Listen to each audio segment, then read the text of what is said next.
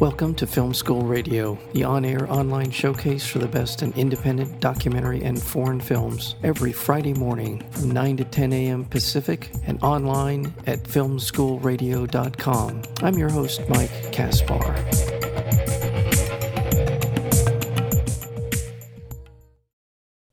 Test Pattern follows an interracial couple whose rock solid relationship is put to the test when Renisha, played by Brittany S. Hall, is sexually assaulted.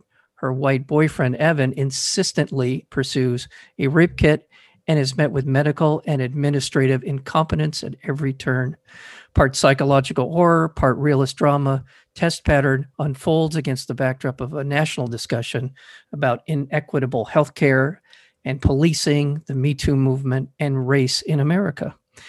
We're joined today by the writer, director, and producer of the film, and that would be Shatara Michelle Ford. Shatara, welcome to Film School Radio. Hi, thanks for having me. Thank you for for being here today. And I really um, like the film quite a bit. I I thought the essence of this film is a relationship between, obviously, a relationship between Evan and Renisha, and from that unfolds uh, a very trying and and disturbing uh, event that happens in the course of her story. Tell me a little bit about the inspiration for the film. I am a Black woman who uh, is in an interracial relationship, who's experienced different degrees of sexual assault throughout my life. I'm passionate about all humans' bodily autonomy and people's reproductive rights and justice. Obviously, I'm alive in a time where violence against Black bodies in particular is quite highlighted and getting to a point where it's no longer tolerated. So, you know, all of that stuff's just kind of swirling around in my head in general um, on a daily basis. I'm an artist whose medium happens and unfortunately is cinema. And I say unfortunately because, you know, I find that this medium requires a lot of money and time and people. So that means that, you know, when I have a, an idea that I want to express, that I want to work out in my art, it takes a little bit longer. I made this film almost three years ago, and the, you know, seeds for it were probably planted much earlier than that as I was just kind of processing and working through all of my feelings and thoughts on on these varied issues. You know, more specifically with test pattern, I wrote it in September 2017 after obsessively reading for the last nine months prior um, about rape kits, because before 2017, I had never heard of it it had never been offered to me. I'd never encountered it, nor in my friendship circle was this something that um, came up. You know, in 2017, we talked a lot about the backlog of rape yeah. kit testing.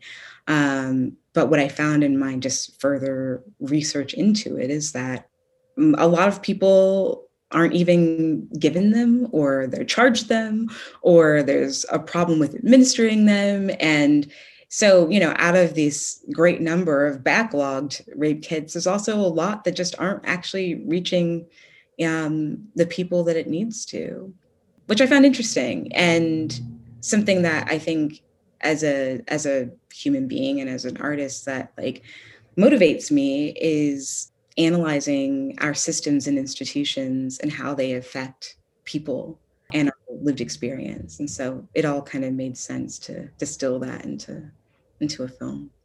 What you're talking about is something that just reminds me, and there are other examples of this, where when people talk about bias, institutional racism, or or sexism, or all these different issues that come up, it sometimes it the words don't match up to the reality of it in a way that people can relate to.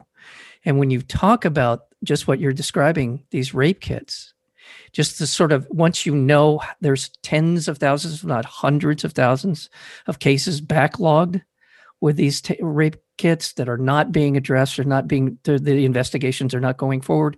And then as you described not ma- being made available this is the intersection of mm-hmm. where these institutional issues that people have such a hard time grappling and understanding this is it this mm-hmm. is where the rubber meets the road i don't know whatever the sort of the, the catchy phrase to to to make it clear this is it and in on and it's just one part of a larger of a larger spectrum of issues uh, you you mentioned i mean this is obviously a very personal story the, to you and uh, film is a collaborative effort mm-hmm.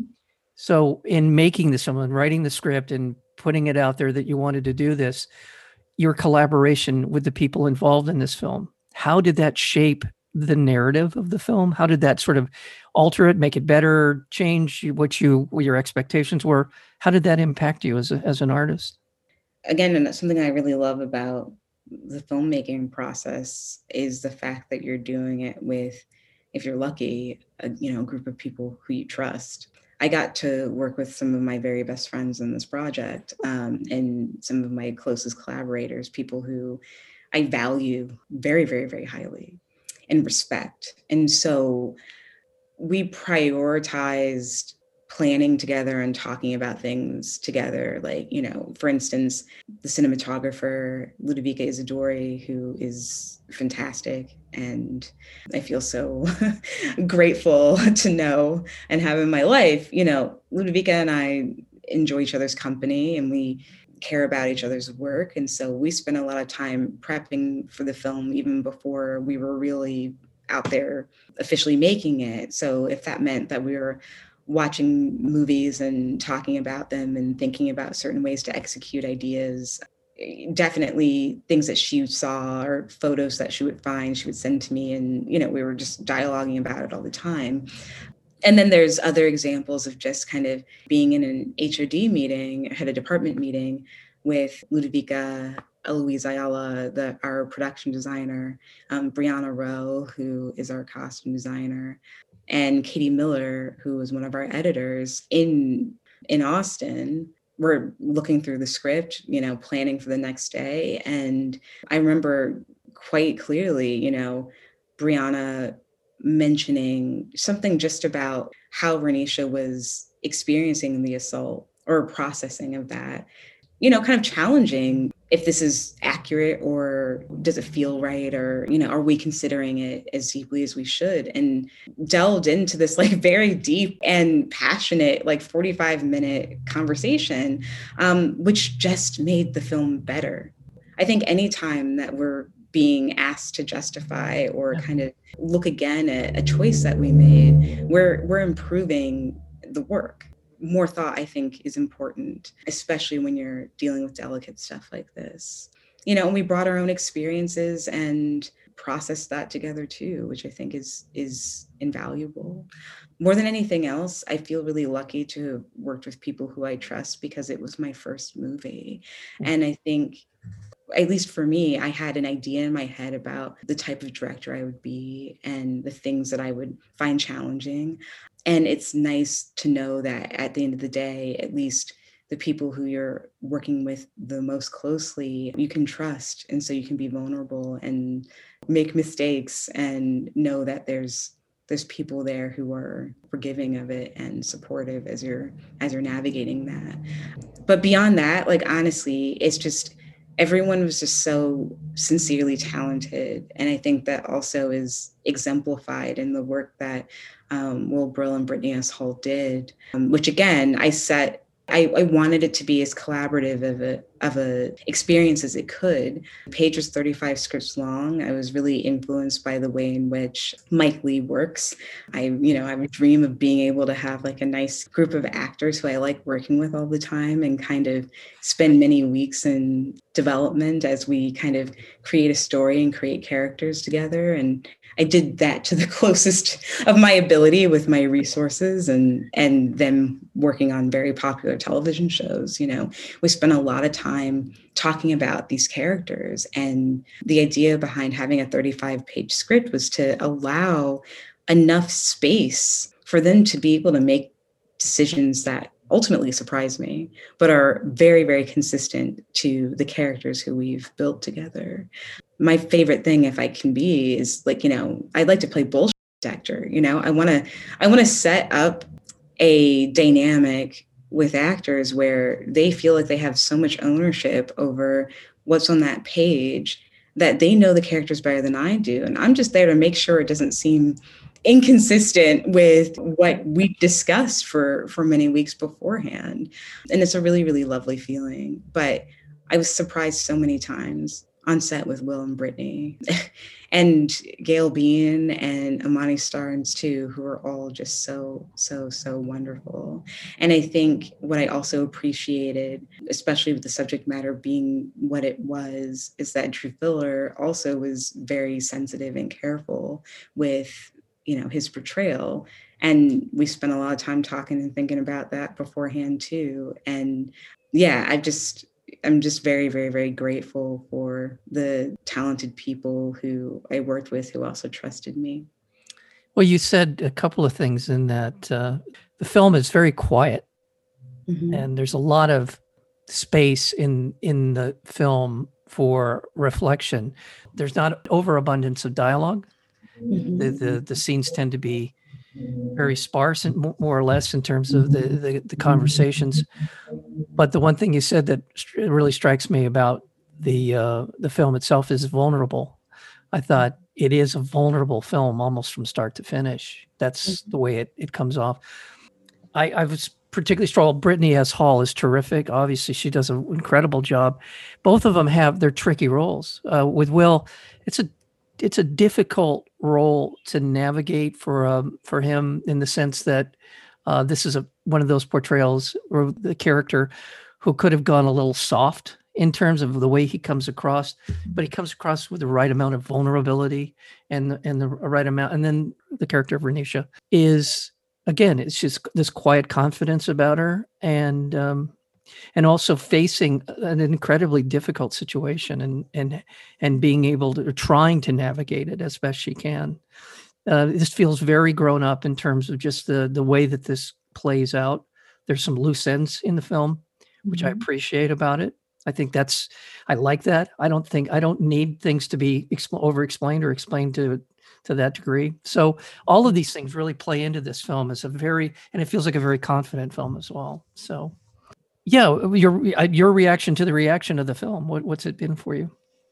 I'm just honestly so happy at, that people get to see it, and um, I really appreciate hearing that you like the loose ends. You know, I think that contemporary commercial cinema would argue that audiences don't.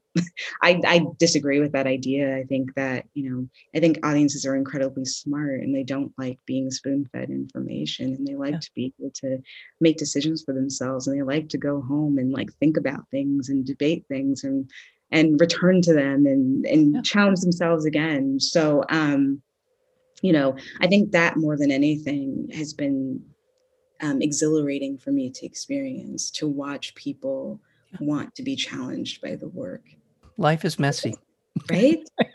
um, and also, like human beings are are a whole bunch of things, you know. And I think that I think that that's something that you know. You you say the word vulnerability, you you draw that out, and that's right. I think because we're messy, complicated beings, we get a lot further if, when we're vulnerable, when we're honest about our limitations, when we're when we're able to kind of um, sit in the in the muck of stuff um, and sort it out. And well, so, well, what yeah. you said, less bold, you get to the answer quickly. There you go. More quickly when you're mm-hmm. not.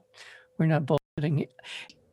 The uh, the film we've been talking with the uh, director of this wonderful narrative film, which is it's coming out this Friday, uh, uh, February 19th. Be looking for it. It's called Test Pattern. And we have been talking with the director, writer, producer, and that would be Shatara Michelle Ford. Thank you so much for being here today on Film School Radio. And I look forward to another conversation with you somewhere down the line. It's been a pleasure. Thanks, Mike.